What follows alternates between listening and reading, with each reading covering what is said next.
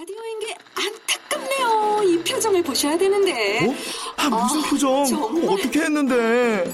KBS 라디오 7개 채널에서 제공하는 최고급 정보들을 사진과 기사 그리고 영상으로 확인하실 수 있습니다. 읽는 라디오 KBS 라디오 홈페이지 라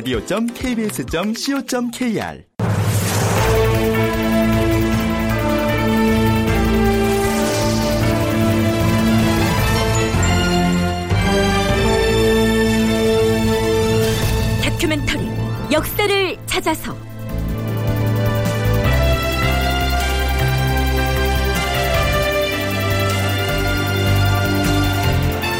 제 605편 관관 김처선 극본 이상락 연출 김태성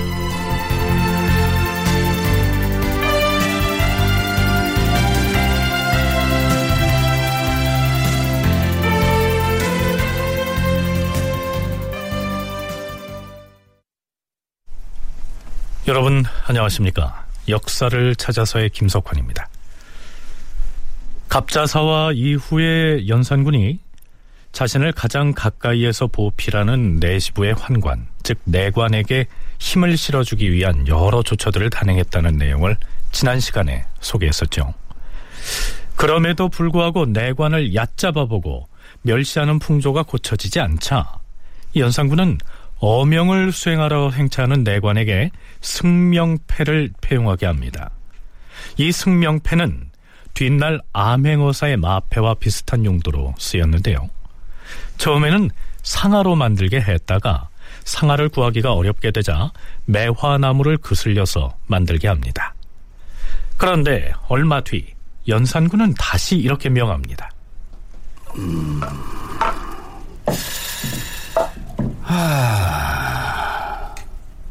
승명패라는 것이 무엇인가? 모름지기 지엄한 어명을 수행하기 위하여 행차하는 관원에게 특별히 내리는 명패가 아닌가?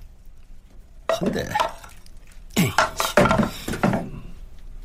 이렇게 귀퉁이가 떨어져 나가고 글자가 지워지고 해서야 어디 위험이 서겠는가? 전하, 아오면 다시 만들도록 명을 내리시옵소서. 남 다시 만들어야지. 그런데 또다시 나무를 가지고 만들어봤자 얼마나 가겠는가? 응? 매화나무로 만든 오매편은 이렇게 쉽게 망가지지 않는가 이 말이야? 이번에는 은으로 만들게. 백서른 개를 모두 은으로 만들자 하옵시면 아, 아, 아, 뭐 전부를 다 은으로 만드는 게 어렵다면은 서른 개만 은으로 만들고 나머지 백 개는 주석으로 만들게. 그렇게 두 가지로 만들어 놓으면 은으로 만드는 배와 주석으로 만든 석패는 어명을 수행하는 관원에 따라 구별이 있어야 할 것이온데 이런 이 답답한 어명을 받은 관원 여러 명이 함께 행차를 할 때에는 그중 가장 우두머리 되는 자가 은패를 차고 그 나머지는 석패를 차게 하면 될 것이 아닌가? 그리고 과인이 일전에 말하기를 승명패를 가진 내관이 행차를 할 때 가까이 있는 사람은 엎드리고 멀리 있는 사람은 허리만 굽히라고 하였는데 기준이 애매해. 이래 가지고는 예를 갖추지 않은 자를 처벌할 때 논란이 되어서 아니 되겠다. 음. 먼데 있는 자든 가까이 있는 자든 노인이든 어린아이든 남자든 여자든 승명패가 보이면 모두 다 엎드리게 하라.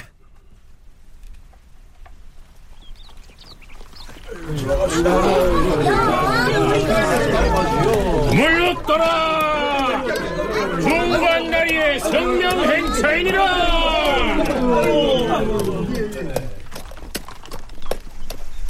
자, 연산군은 내관이 승명패를 지참하고 행차를 할 때 예를 갖추지 않은 사람들이 있으면 엄하게 처벌을 하도록 명합니다.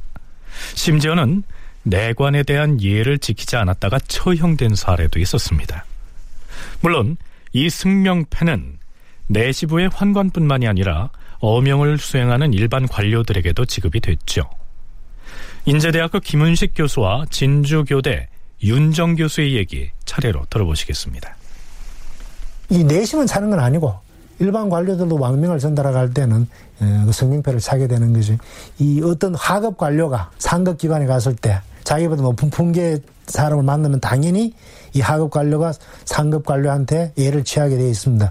근데 만약에 하급 관료가 성명표를 차고 갈 때는 어떻게 하느냐?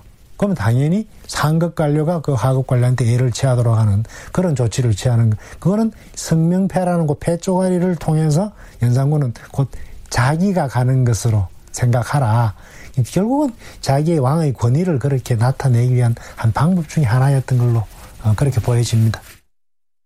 승명패는 상하로 패를 만들어가지고 임사홍한테 승명해서 어, 환관들한테 나눠서 중관들한테 차고 다니게 한 것이 맞습니다. 그런데 이게 중관들한테 그렇게 하는 이유가 왕의 명령을 전하고 있다. 이래서 올려주기 위한 거고 나중에 승명패만을 한 게 아니라 이제 오목패도 만들고 외방에도 보내고 그 다음에 오매로도 까만 걸로도 만들어서 패를 만들어서 100개씩 만들어가지고 외방에도 편지도 보내더라고요.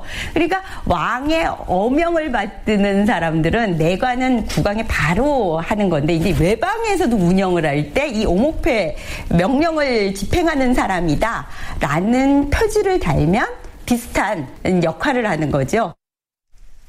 가령 내시부의 환관이나 하급 관리가 이 승명패를 차고 외방, 즉 지방의 이곳저곳을 휘젓고 다니면서 어명을 수행하는 국왕의 사절임을 과시해서 권력을 남용하게 된다면 어떻게 될까요? 수령과 관찰사 등의 책임하에 운영되고 있던 기존 9년제 관료 체계에 혼란을 가져올 수 있지 않았겠습니까? 윤정 교수는 이로 인해서 지방의 민심을 잃은 것 또한 중종 반정의 한 요인으로 작용을 했을 것이다. 이렇게 분석을 합니다.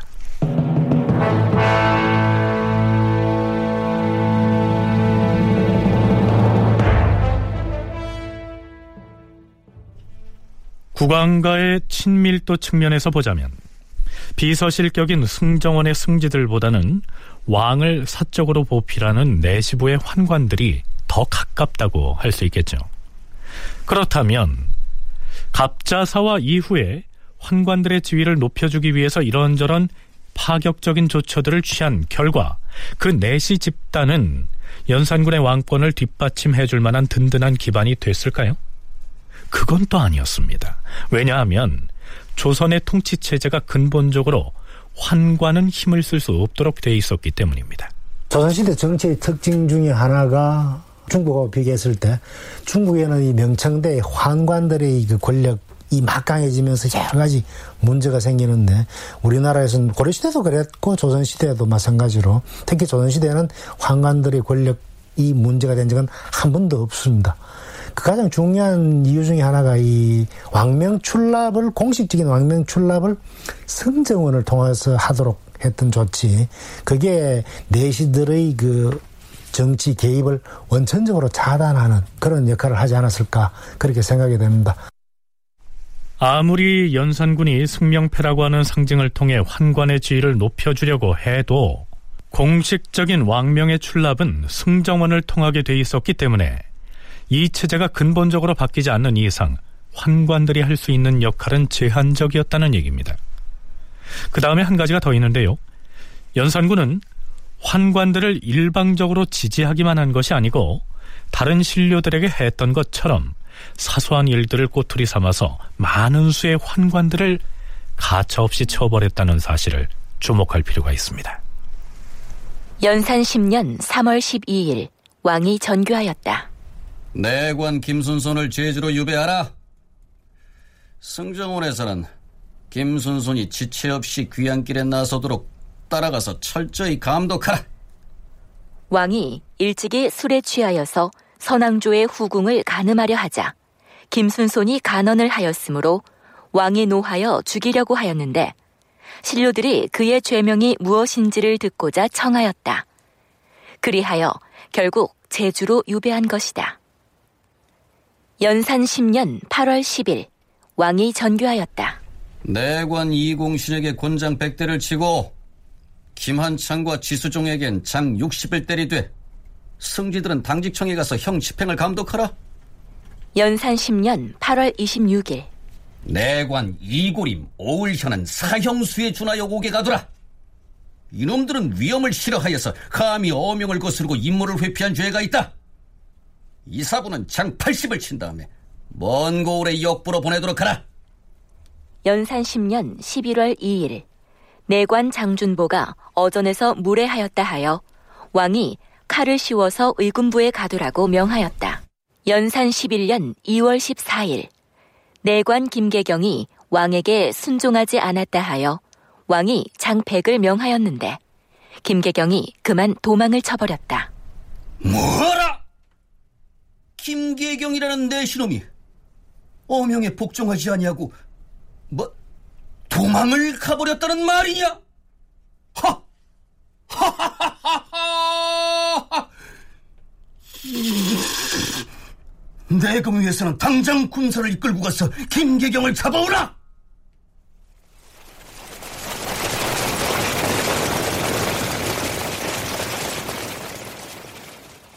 내금이 군사들이 3일 동안 수색하여 김계경을 잡아왔다. 김계경 그놈을 혹독하게 국문하라!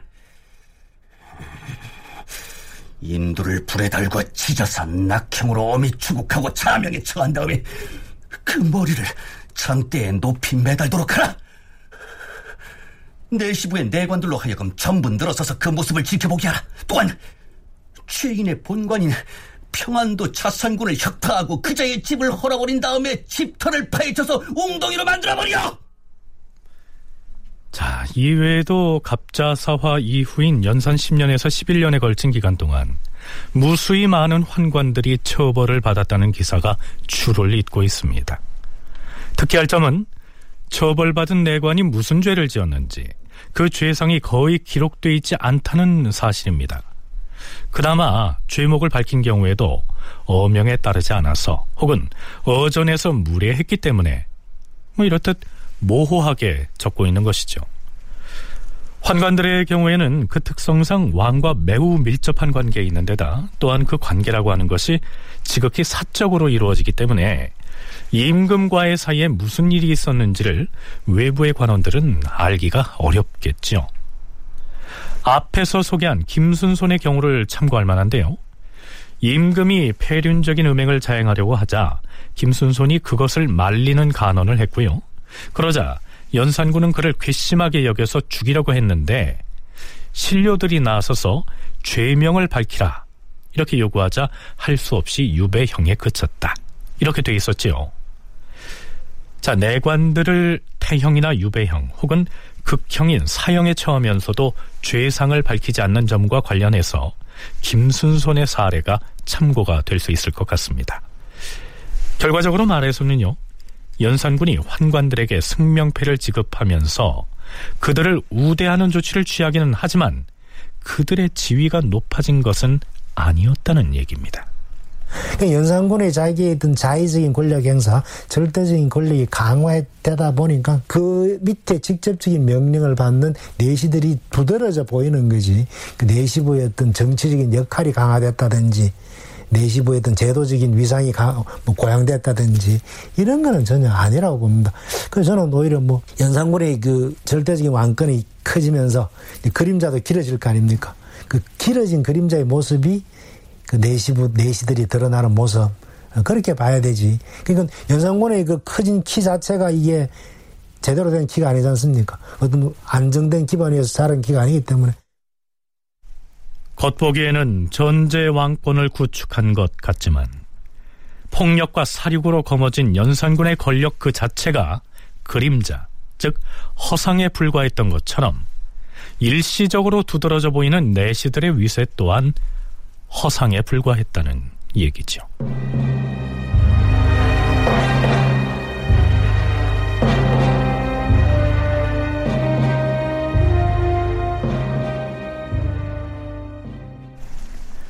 네, 우리는 여기에서 연산군 때 희생됐던 환관들 중에서 매우 특별한 한 인물을 탐색해 보려고 합니다. 이 환관의 이름은 김처선입니다. 한자로는 머무르다 또는 어떤 장소를 일컬을 때 쓰는 그 처자죠. 거처, 근처, 도처할 때 쓰는 글자인데요. 그리고 뒷글자는 착할 선자입니다. 우리가 여기에서 김처선이라고 하는 환관의 이름자를 자세히 소개한 데에는 그럴 만한 이유가 있습니다. 그 점에 대해서는 뒤에서 언급하기로 하겠는데요. 이 환관 김처선이 왕조실록에 본격적으로 등장한 것은 단종실록부터입니다. 단종 원년의 기록에 그가 환관으로 등장한 것으로 봐서 그 이전 임금인 문종 때에 이미 내시부에 들어갔던 것이 아닌가 여겨집니다. 자 그렇게 보면 연산군 이전에 이미 사조 즉 내임금을 섬긴 셈이죠. 연산군 앞에 사조를 모셨다 그러니까 나이가 상당히 오래된 그런 환관일 테고 그리고 환관으로서는 최고 직책이나 상선의 직책을 가지고 있는 그런 사람이니까 근데 왕조실록이라는 기록 자체가 양반 사대부들을 중심의 기록이다 보니까 환관들에 대한 기록은 그렇게 자세하지를 않습니다. 김처선에 관한 기록이 나온다 그러더라도 근데 뭐 김처선이 처벌을 받았다든지 아니면 김처선이 뭐 어떤 어떤 일로 뭐 상을 받았다든지 그런 정도의 기록만 나오지 김처선에 대해서 보통 일반 관료들에 대한 그런 이야기처럼 그렇게 뭐 적혀진 내용들은 없습니다. 연산군이 즉위했을 때 김처선은 나이가 상당했을 텐데요. 그는 성종의 능인 선능을 지키고 관리하는 시릉관의 임무를 수행했던 것으로 기록에 나타납니다. 선능 수호관인 박안성과 시릉관인 내관 김처선에게 안장을 갖춘 말 한 필씩을 하사하였다. 그러다가 한참을 건너뛰어서 연산 9년 9월 내관은 들라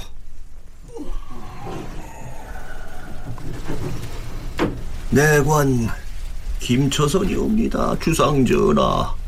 하문하시옵소서. 자, 이 어서를 김감에게 전하라. 어서의 내용을 여쭤봐도 되겠사옵니까? 아, 김감을 호조 참판에 제소한다는 서찰이다. 무엇보다 지금은 호조의 소임이 중요한 시기이니 과인의 특명에 부응하여 맡은 바 직책에 힘쓰라고 이르라. 예, 주상전하. 자, 호조 참판 임명을 통보하는 어서를 승지를 시키지 않고 김처선을 시켜서 전한 것을 보면 연산군이 내시부의 수장인 상선 김처선을 매우 가까이 여기고 있었음을 알 수가 있죠. 그런데 1년여 뒤인 연산 10년 7월 16일의 실록을 보면 연산군이 김처선과 관련해서 이렇게 명한 것으로 기술되어 있습니다. 승진은 의금부에 명하여 내관 김처선을 당장 하옥하라. 예, 주상 전하. 아, 아니다. 아니, 아니. 내관 김영진은 고신을 주탈하고 김처선은 과인에게 무례하였으므로 마땅히 죄주어야 하겠으나 그를 가두어 버리면 도설 리가 없지 않은가? 에? 우선 장 100을 속해라. 내시부의 내시들 중에서 임금에게 음식을 나르는 사람을 설리라고 하는데요. 그 설리들 중에 우두머리가 도설리입니다. 그러니까 연산군은 김처선이 자신에게 무례를 범했으므로 마땅히 의군부에 가두어야겠으나 그렇게 되면 도설리가 공백이 되기 때문에 일단 장 100에 해당하는 보석군만 무는 쪽으로 선처를 하는 것이죠. 이때 김처선이 어떤 결례를 범했는지는 알 수가 없습니다. 그런데요. 이로부터 8개월여 뒤인 이듬해 4월 1일 환관 김처선의 목을 베고 아울러 그의 양자인 이공신 역시 사형에 처하라. 김처선이 무엇을 잘못했는지는 역시 나타나 있지 않습니다. 다만 김처선이 처형된 뒤에 내린 연산군의 교지를 보면 내관 김처선이 술에 몹시 취해서 임금인 과인을 꾸짖었도다. 이런 임금을 능멸한 것이니 용서할 수가 없다. 김처선의 가산을 정몰하고 그놈의 집을 헐어버리고 집터는 못을 파도록 하라. 그리고 그자의 본관인 충청도 공주목의 절의 이현을 혁파하라. 이렇게 돼 있는 것으로 봐서 아마도 김처선이 술김에 한 말이 연산군의 심기를 불편하게 했던 모양이죠. 윤정 교수의 얘기입니다. 김처선에 대해서는 당연히 일정한 나이가 되고 오랜 동안 선왕을 섬겼기 때문에 아무리 내관이라고 해도 연산군이 그에 대한 적합한 후대를 하는 건 일반적으로 기대해지는 바입니다. 그런데 연산군 일기를 보면 김처선에 대해서 나중에 직언을 하다가 김처선이 죽음을 당하고 거기에 다른 칠촌인가요? 자기의 가족들 전체가 다 피해를 보는 걸로 연산군 통치에서 굉장히 커다란 피해를 받은 인물로 기록이 되어 있습니다. 중정반정 당시에 내관들이 연산군을 옹위하지 않은 것처럼 기록이 나오는 것처럼 내관들한테 권력을 많이 줬지만 끊임없이 자신의 구미에 맞지 않는 내관들을 연산군은 쳐내고 어, 정상적인 우대를 하지 않았음을 보여주는 대표적인 사례입니다. 네, 나중 일입니다만 중종 반정이 일어났을 때 임금을 가장 가까이에서 보필해야 할 내시들은 뿔뿔이 흩어져서 도망쳐 버렸던 사실을 상기를 하자면요. 연산군이 내시를 우대하는 여러 조치들을 취하긴 했지만 또한 이처럼 모질게 처벌을 했기 때문에 누구 하나 연산군을 신뢰해서 운명을 함께 하겠노라. 꼭 그의 곁에 남은 사람이 없었다는 얘기입니다.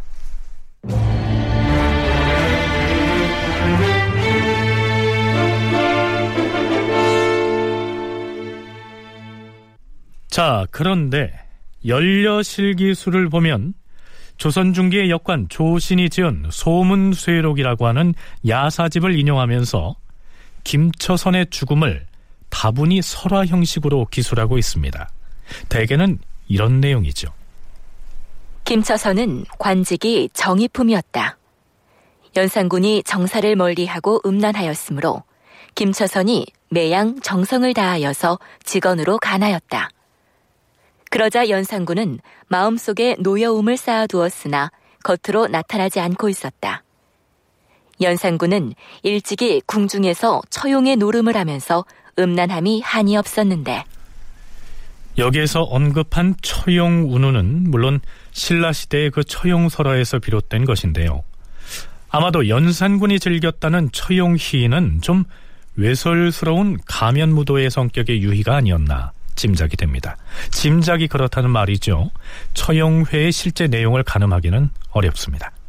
뭐지됐든 궁중에서 처용노름, 즉 처용희가 예정돼 있었던 날 아침 김처선은 자신의 가족에게 비장한 마음을 이렇게 토로합니다. 당시에 환관인 김처선에게도 부인이 있었고요.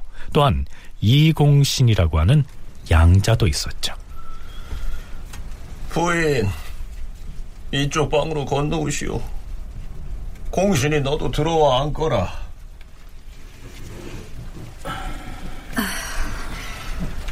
아니, 입거할 시간이 아닙니까? 아버님, 무슨 일이 있으십니까? 음,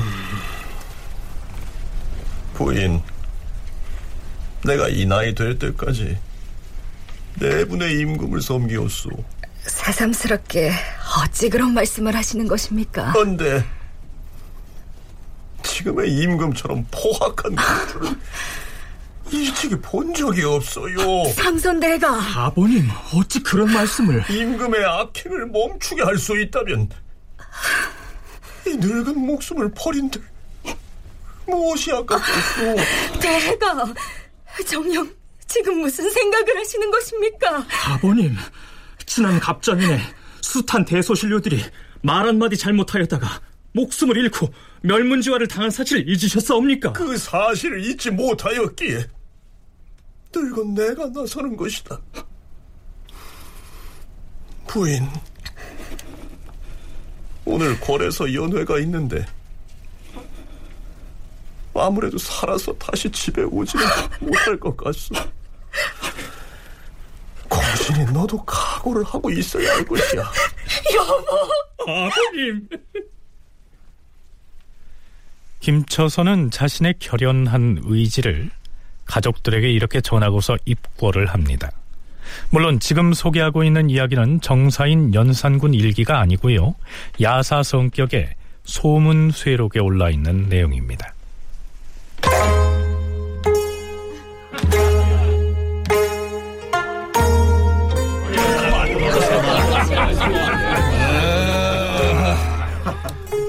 오늘같이 즐거운 날 내관들은 어찌 술을 이리 더디 마시는 것이냐 자자자 모두들 술잔을 들라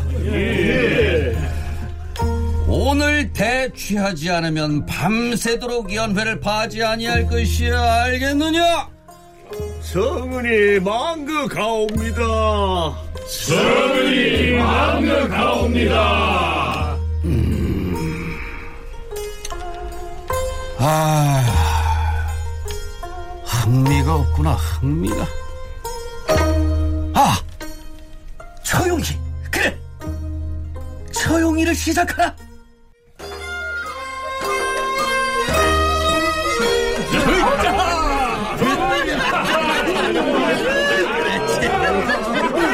아이, 무엇들 하느냐? 자, 자, 자, 자, 자. 대관들도 나와서 함께 처용 노름을 즐기라! 그렇지, 그렇지, 그래, 그래. 아이, 좋구나. 아니, 이봐. 산소는 어찌하여 그러고 있는 것인가? 어서 나와서 함께 춤을 추라. 전하! 이제 그만 멈추시옵소서! 처음이 환관 주제에 지금 과인에게 뭐라는 것이냐? 전하! 이 늙은 내시놈이 이미 내 임금을 섬겨 싸웁니다. 신은 비록 학식이 변변치 않으나 그래도 경서와 사서를 대강 통하여 싸운데 고금을 두루 상고하여 보아도 전하와 같은 짓을 하는 군주는 일찍이 없어싸옵니다. 내가 니를 장작 목숨이 아깝지 않은 모양이로구나. 이미 죽은 조정 대신들이 모두 죽음을 두려워하지 않았사온데 이 늙은 내시가 어찌 죽음을 아끼겠사옵니까? 다만 상감께서 장차 오랫동안 임금 노릇을 할 수 없을 것이지 오직 그것이 안쓰러울 뿐이옵니다 뭐라? 아, 아니 되겠다. 활을 가져오라. 예, 전하. 활을 가져오라 할 거를 빨리 가지고 오지 못하겠느냐? 여기 활과 화살이 대령이어 싸웁니다. 이 화살로 저저저저 내 신놈의 숨통을 끊어놓을 것이야. 이 티야!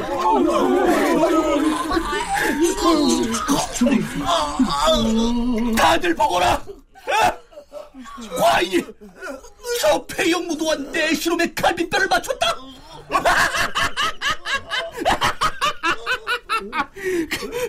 칼! 칼 가져오라! 내 줄매 다리를 잘라버리자!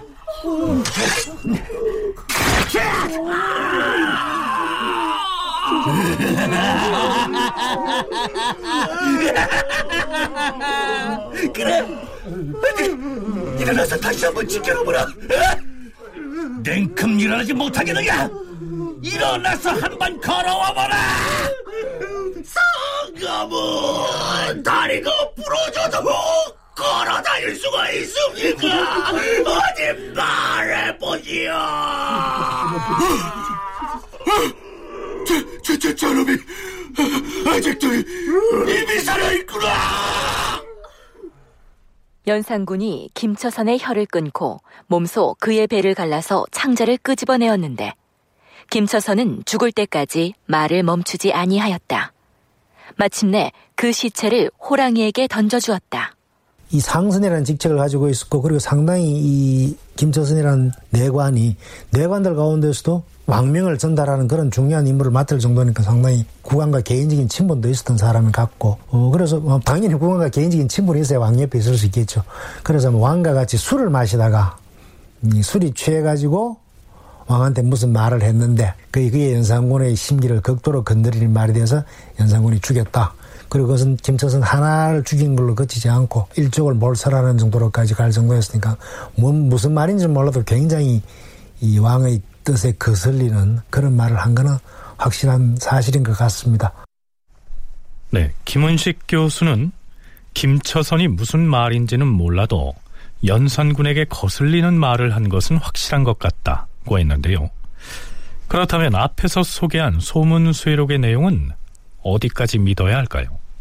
연산군하고 평소에 잘 지냈던 사람인 건 맞고 연산군의 측근에 있었던 환관인 건 맞는데 어느 날 연산군하고 같이 술자리를 했던 것까지도 맞는 것 같고 술자리를 하다 술자리에서 어, 연산군 말에 따르면 술 취해가지고 헛소리를 찌꺼렸다는 게 되는데 예, 그래 어떤 어떤 소리인지 모르지만 하여튼 연산군이 치부를 보통 치부가 아닌 굉장히 심각한 치부를 건드리는 아마 그런 말을 했던 것 같고 그게 과연 연산군의 잘못을 간하는 거였는지 아니면은 그냥 연산군의 치부를 건드리는 그런 말이었는지 예, 그거는 모르겠습니다. 하여튼 그러나 연산군의 심기를 극심하게 건드렸던 건 확실하고 그러면서 처형을 당했던 거고 자, 그런데 앞에서 소개한 것처럼 연산군이 김처선의 가슴에 화살을 쏘고 다리를 자르고 창자를 꺼내는 데에도 그가 죽을 때까지 굴하지 않고 연산군에게 직언을 간했다.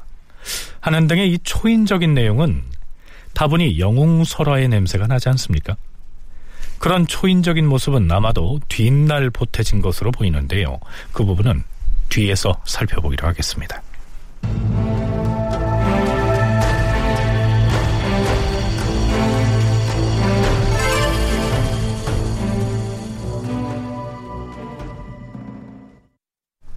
김처선을 죽이고 난 연산군은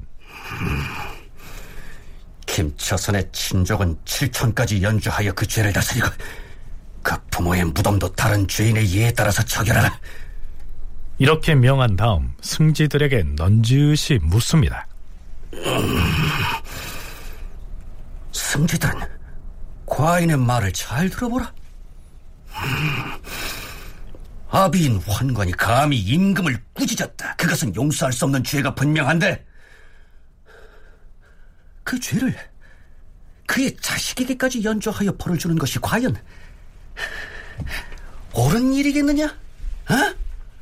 어디 숨김없이 대답해보라.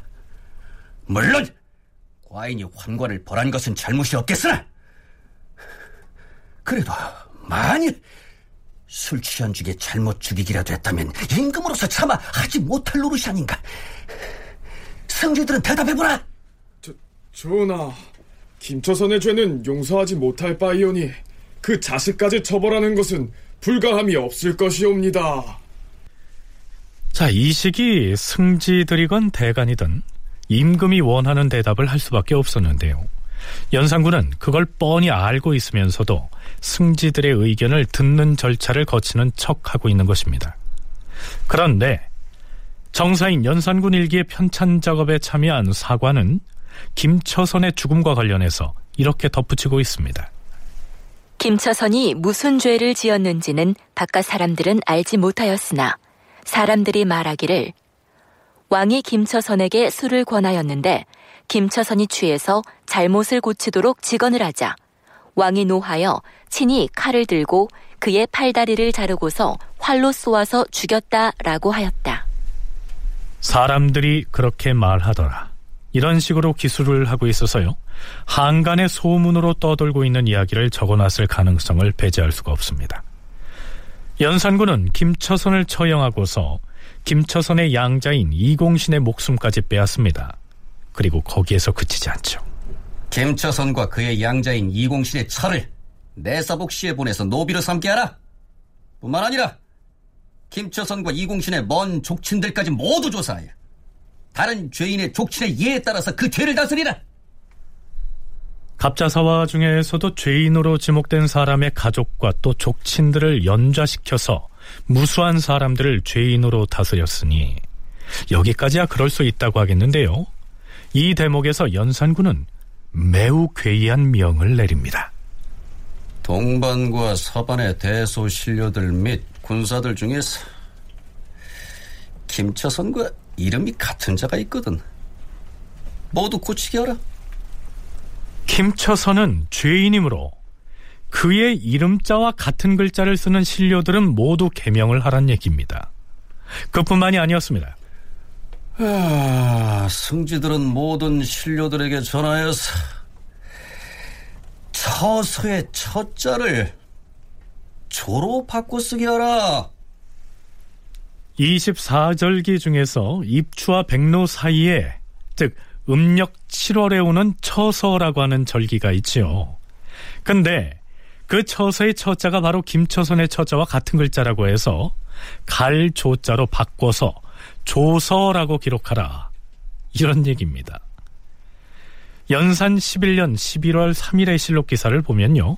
연산군은 또한 이런 교지까지 내린 것으로 나옵니다. 내일은 대비께서 과인을 위하여 잔치를 베푸신다 하시니 이 어찌 경상 아니겠는가? 악공을 불러서 주악을 연주하게 하고 풍두물을 잘 추는 자들을 경복궁으로 나아가게 하라. 그때 왕은 처용 가면 노름을 풍두무라고 불렀다. 가면에다 금, 은, 주옥 등으로 장식을 하였는데 왕이 술에 취하여서 스스로 풍두를 얼굴에 쓰고서 경복궁으로 갔다. 흥청 수백 명에게 풍악을 치게 하고는 대비 앞에서 희롱을 하고 춤도 추었다. 김처선이 직언을 하다가 처형당했던 곳이 음란한 처용물을 즐기던 유희의 현장이었죠. 그런데 처용희 또는 처용무의 그 처자가 환관 김처선의 처자와 같다고 해서 풍요로울 풍 머리 두 자를 써서 풍두무라고 고쳐서 썼다. 이런 얘기입니다. 처용 놀이를 시키다가 연산군이 음행을 하는 거를 급간을 하니까 죽이고 나서 그거에 대해서 더 큰 처벌을 한 거다. 이런 내용들이 나오는데요. 사실 외려 연산군은 어, 김처선을 처벌을 하고 그 다음에 그가 되게 부당한 행위를 한 것을 각인시키기 위해서 외려 김처선과 관련된 첫자도 쓰지 마라. 그래서 실록에서도 확인되는 것처럼 처서를 이름을 바꾼다든지 처용무도 풍두문가 뭐 이렇게 이름을 아예 바꿔버리도록 합니다. 그럼 이게 당시에 처용이나 여러 가지 처용무나 이런 걸 할 때 끊임없이 풍두무라든지 이렇게 이름이 각인이 되면서 김처선의 행위는 연산군이 좋아하지 않는 행위임이 드러나게 되죠. 가령 다른 신료들이 문서에다가 처서라고 쓰려고 하다가 아차 싶어서 조서라고 고쳐 쓰고 혹은 처용무라고 쓰려고 깜짝 놀라서 풍두무 이렇게 고쳤을 때 김처선과 같은 불경한 행동을 하지 말아야지 하는 각성을 하게 될 것이고요. 연산군은 그것을 노렸다는 얘기입니다. 우리 프로그램에서도 피휘라고 하는 용어에 대해서 설명한 적이 있는데요. 김은식 교수의 설명 들어보시죠. 피휘하는 거는 뭐 기휘라 그러기도 하고 언휘라 그러기도 하고 뭐 그렇게 하는데 휘라고 이야기를 하는데 그거는 주로 이제 높은 사람 왕이나 황제 뭐 황제도 마찬가지 우리나라 왕도 마찬가지지 않습니까? 왕 이름 같은 거 바로 절대 부르지 않고 왕이 아닌 사람 그러니까 정식 왕 계승권에 있지 않다가 왕이 되면은 이름을 바꾸는 경우가 대부분입니다. 그는 원래 있던 이름은 평소에 쓰는 일반적인 그런 한자를 많이 쓰는데 우리나라의 왕들 이름 보면은 굉장히 벽자들 평소에 그 문장 속에 나오지 않는 그런 걸로 바꾼단 말입니다. 그럼 그 글자를 쓰지 않도록 하기 위해서 이제 그렇게 바꾸는 거니까 그런 거는 뭐 우리나라에서도 일반적으로 있었습니다만은 죄를 지어서 왕의 마음에 안 든다고 해서 그 글자를 못 쓰게 하는 그런 사례 그거는 저도 잘 모릅니다. 네, 예전에 고구려 사를 탐색할 때요. 고구려의 연개소문과 그의 아들 연남생을 당나라에서는 천개소문 내지는 천남생이라고 부르고 또 그렇게 기록했다는 내용을 소개한 적이 있습니다. 당나라 고조의 이름이 이연으로서 연개소문과 똑같은 연못 연자를 썼기 때문에 불경스럽게 황제와 같은 글자를 써서는 안 된다 해서 연개소문의 성씨를 샘천자로 바꿔서 기록했던 것이죠. 김원식 교수의 얘기 중에 우리나라의 왕들의 이름을 보면 사람들이 잘 쓰지 않는 벽자로 돼 있다는 내용이 있죠. 실제로 세종의 이름은 복도자고요. 문종의 이름은 옥 이름 향자고 성종의 이름은 기쁠 혈자인데요. 한결같이 사람들이 잘 쓰지 않는 글자이면서 또한 외자 이름이죠. 자, 왜 그랬을까요? 임금의 이름을 백성들이 함부로 써서는 안 되기 때문에 그런 희귀한 글자를 골라서 이름을 정함으로써 백성들의 언어 생활에 불편을 주지 않으려고 하는 배려였습니다. 만일 임금의 이름이 바를 정자나 믿을 신자라면 백성들은 그 글자를 피하느라고 얼마나 어려움을 겪었겠습니까? 그렇지만 죄인의 이름자를 쓰지 못하게 한 것은 고금을 통해서 그 사례를 찾기가 어렵습니다. 원래 피라면 높은 사람에 대해서 그 이름을 막 부를 수는 없으니까 부르지 않고 다른 이름으로 다른 한자를 사용한다거나 이게 일반적인 형태입니다. 그런데 죄인에 대해서 일반적인 처벌은 외려 거기가 태어난 지역을 9년을 폐지한다든지 이렇게 명시적으로 드러나는 조치를 하죠. 그런데 이름을 가지고 이렇게 이름을 못 쓰게 한다거나 그 이름이 들어간 거를 바꿔버리면 사실은 이 사람들이 대단한 사람이 아닌데 외려 이런 조처를 유지하기 위해서 드는 힘이 더 강합니다. 연산군이 김처선 등에 대해서 이런 조처까지를 했다는 얘기는 중관들이 황관들이 자신 의 의견에 따라 반론을 제기하지 말고 해야 된다는 걸 끊임없이 각인시키는 기능을 하지 않는가.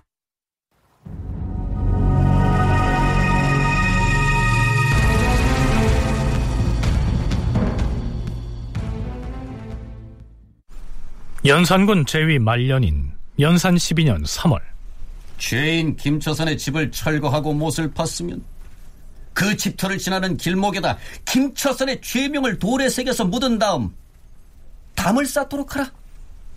이렇게 했었는데요.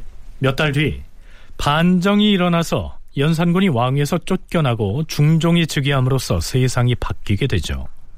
중종이 즉위하자마자 사헌부 헌납 강증진이 중종에게 이렇게 추청합니다.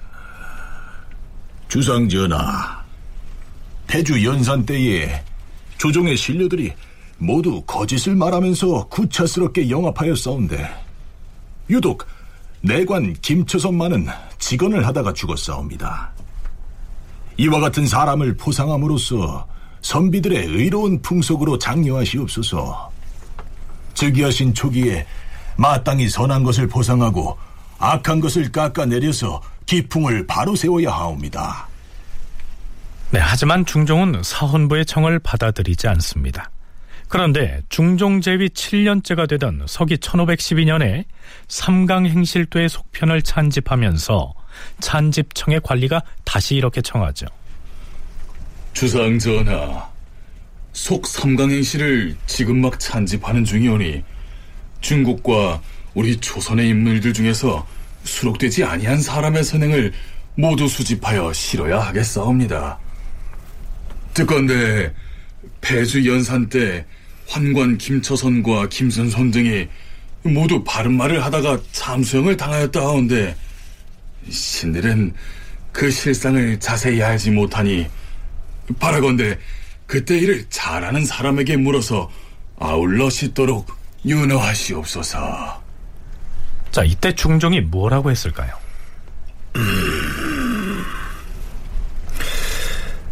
그때 김처선이라는 내관은 술에 취하여서 망령된 말을 함으로써 스스로 실수를 한 것이고 김순손이라는 내관은 비록 옛일을 들어 바른 말을 하기는 했으나 실상은 임금을 깨우치려는 데 뜻을 두었던 것이 아니니 수록할 것이 없다.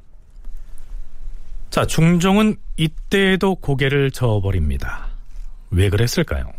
중종 반정이 일어나고 난 다음에 중종 때 이 김처선을 추송하는 그런 일을 하자는 신라들이 건의가 있을 때 이 중종이 보인 반응이 김처선은 술 취해서 한 소리니까 그런 뭐 굳이 추송할 거 없다는 그런 표현을 하고 있거든요. 그런데 이 김처선이 굉장히 이제 훌륭한 인물로 받들받들려진 거는 이제 영조 때, 영조 때 가면서 이 김처선이라는 인물이 굉장히 충절을 다한 인물로 다른 신하들은 전부 다 연산군한테 아부하게 급급한데 황간의 신분이 있으면서도 죽음을 두려워하지 않고 직관을 한 그런 신화로 이제 이렇게 이제 초송이 되는 건데 실제 연산군 때 김처선의 죽음에 이르게 했던 그런 일들 구체적인 마 발언의 내용이라든지 정황이라든지 이거는 지금 우리가 알 수 있는 건 없죠. 네, 만일 김처선이 환관이 아니고 일반 관리였다면 이런 대접을 받지 않았을 텐데 환관이었기 때문에 중종이 그를 추승하는 일에 부정적인 반응을 보인 것이다. 김은식 교수의 견해가 그렇습니다. 사실 중종을 비롯해서 반정을 일으킨 세력이 보기에 연산군의 악행은 강조할수록 반정의 명분이 살아나는 것이죠. 연산군의 악행을 강조하기 위해서는 그에 의해서 처참한 죽음을 당한 김처선 등을 영웅으로 만들 필요가 있지 않았을까요? 가령 반정 주도 세력 내부에서 이런 논의가 있을 법했다는 얘기입니다.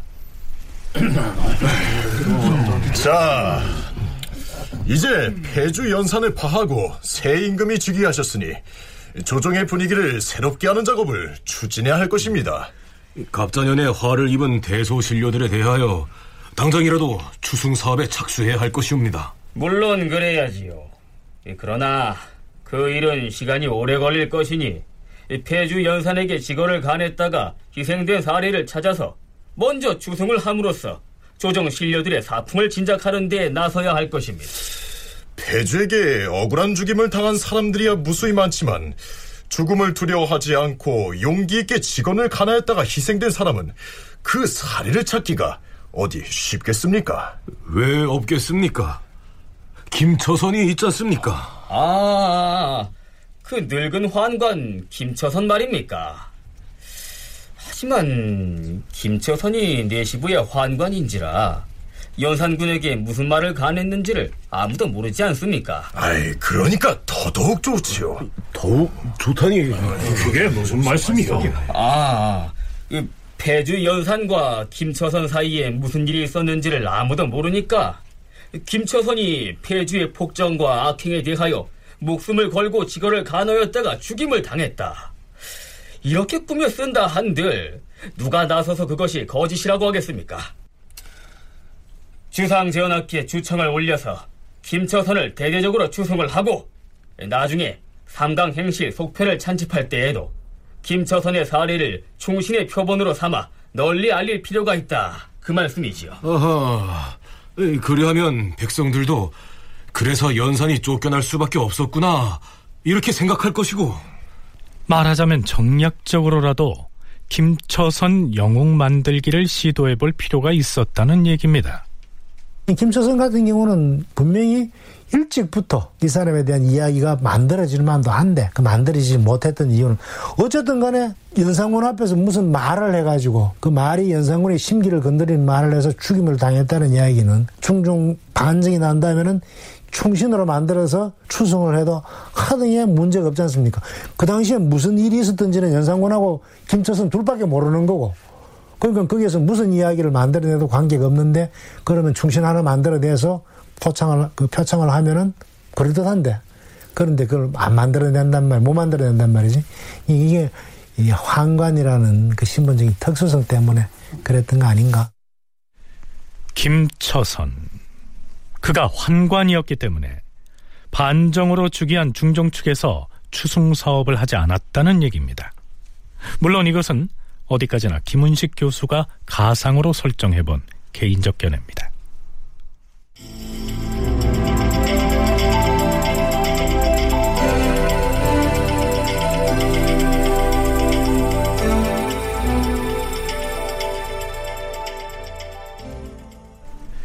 이후로도 환관 김처선에 관한 얘기는 200년이 훨씬 넘도록 실록에서 자취를 감춥니다.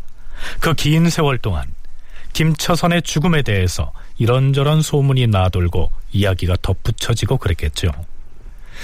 자, 우리가 앞에서 소개한 소문 수의록에 실린 그의 죽음에 관한 초인적인 내용들은 아마도 그 기간 동안 일종의 영웅설화 형식으로 만들어지고 보태지고 했을 가능성이 있습니다. 김처선이 죽은 지 246년이 지난 영조 27년 2월 3일 환관 김처선에게 정문을 세울 것을 명하였다. 김처선은 연산조 때의 사람이다. 누차에 걸쳐서 충원을 간하자 연산군이 그를 미워하여 호랑이 굴에 내던졌으나 호랑이가 잡아먹지 않자 다시 그를 결박하여 살해하니 그 충렬이 과연 느면하였다. 이때에 이르러 임금이 하교하였다. 한나라의 군주가 충성한 사람에 대하여 정문을 세워주는 것은 세상을 권면하는 큰 정사이다. 사람이 비록 미천하다 하더라도 이것은 해야만 하는 일이다. 중관 김처선이 충원을 가나다가 운명하였다는 것은 과인도 지난날에 익숙히 들어왔도다. 그러므로 비록 200년이 지났으나 그 후사를 기리도록 하였으니 그 뜻이 매우 깊다 할 것이다. 유사에서는 특별히 정문을 세워주게 하라. 자, 여기에서 영조가 김처선의 정문을 세워주라고 명하고 있습니다. 정문이라고 하는 것은 충신 또는 효자, 연려 등을 표창하기 위해서 당사자가 살고 있거나 살았던 집 앞 혹은 그 마을 입구에 세우던 붉은 문을 일컫습니다. 김은식 교수의 얘기입니다. 만약에 이 사람이 환관이 아니고 일반 관례였다면은 그러면 중종 때부터 이 사람에 대한 이야기가 이런저런 방식으로 굉장히 많이 막 만들어졌을 겁니다. 진짜 없는 이야기도 만들어 가지고 이 가장 뛰어난 그런 조선 시대 그 연산군 때의 가장 뛰어난 충신으로 이렇게 이 김처선을 만드는 그런 작업이 분명히 행해졌을 텐데 근데 이 사람이 워낙 환관이다 보니까 어 그러니까 그런 그 충신으로 만들고자 하는 작업도 중종 때 일단 시도는 됐습니다만은 결국 결실을 못 거두고 그 영조 때 가서야 이 김처선이라는 사람의 그 이름이 알려지는 그런 상당히 일반 관료들에 비해서는 홀대를 받는다 그러니까 그런 사람이라고 보면 되겠죠. 김처선을 기리는 정문을 세우고 나서 다시 24년이 지난 영조 52년엔 이런 기사가 올라 있습니다. 옛날 폐주 연산 시절에 중관이었던 김처선은 연산군 때 직원을 간하였다가 사살을 당한 충신이다.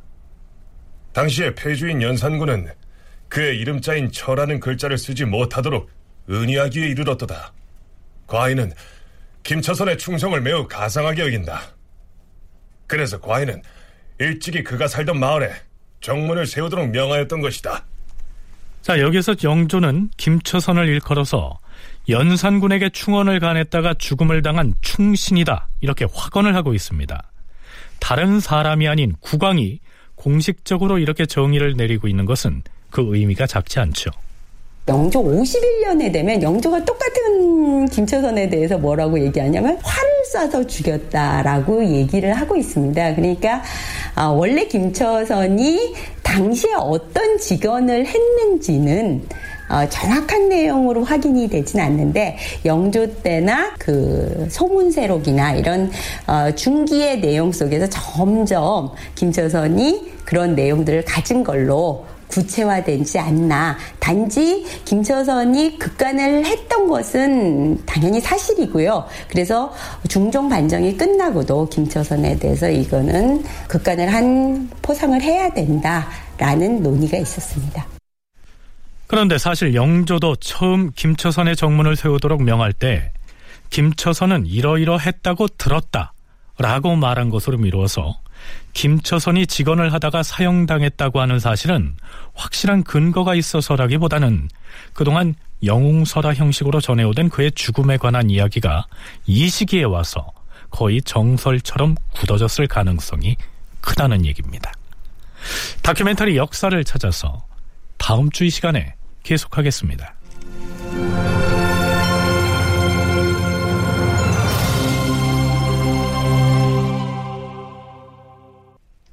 출연 이규석, 이정민, 이규창, 김진수, 장희문, 허성재, 석승훈, 홍우백, 선우현수, 정의진, 구지원, 이진무, 이현애 낭독 미나 해설 김석환.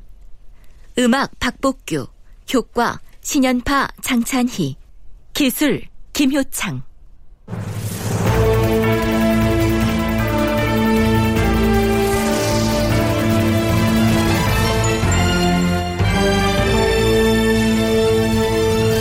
다큐멘터리 역사를 찾아서 제 605편 환관 김처선 이상락 극본 김태성 연출로 보내드렸습니다.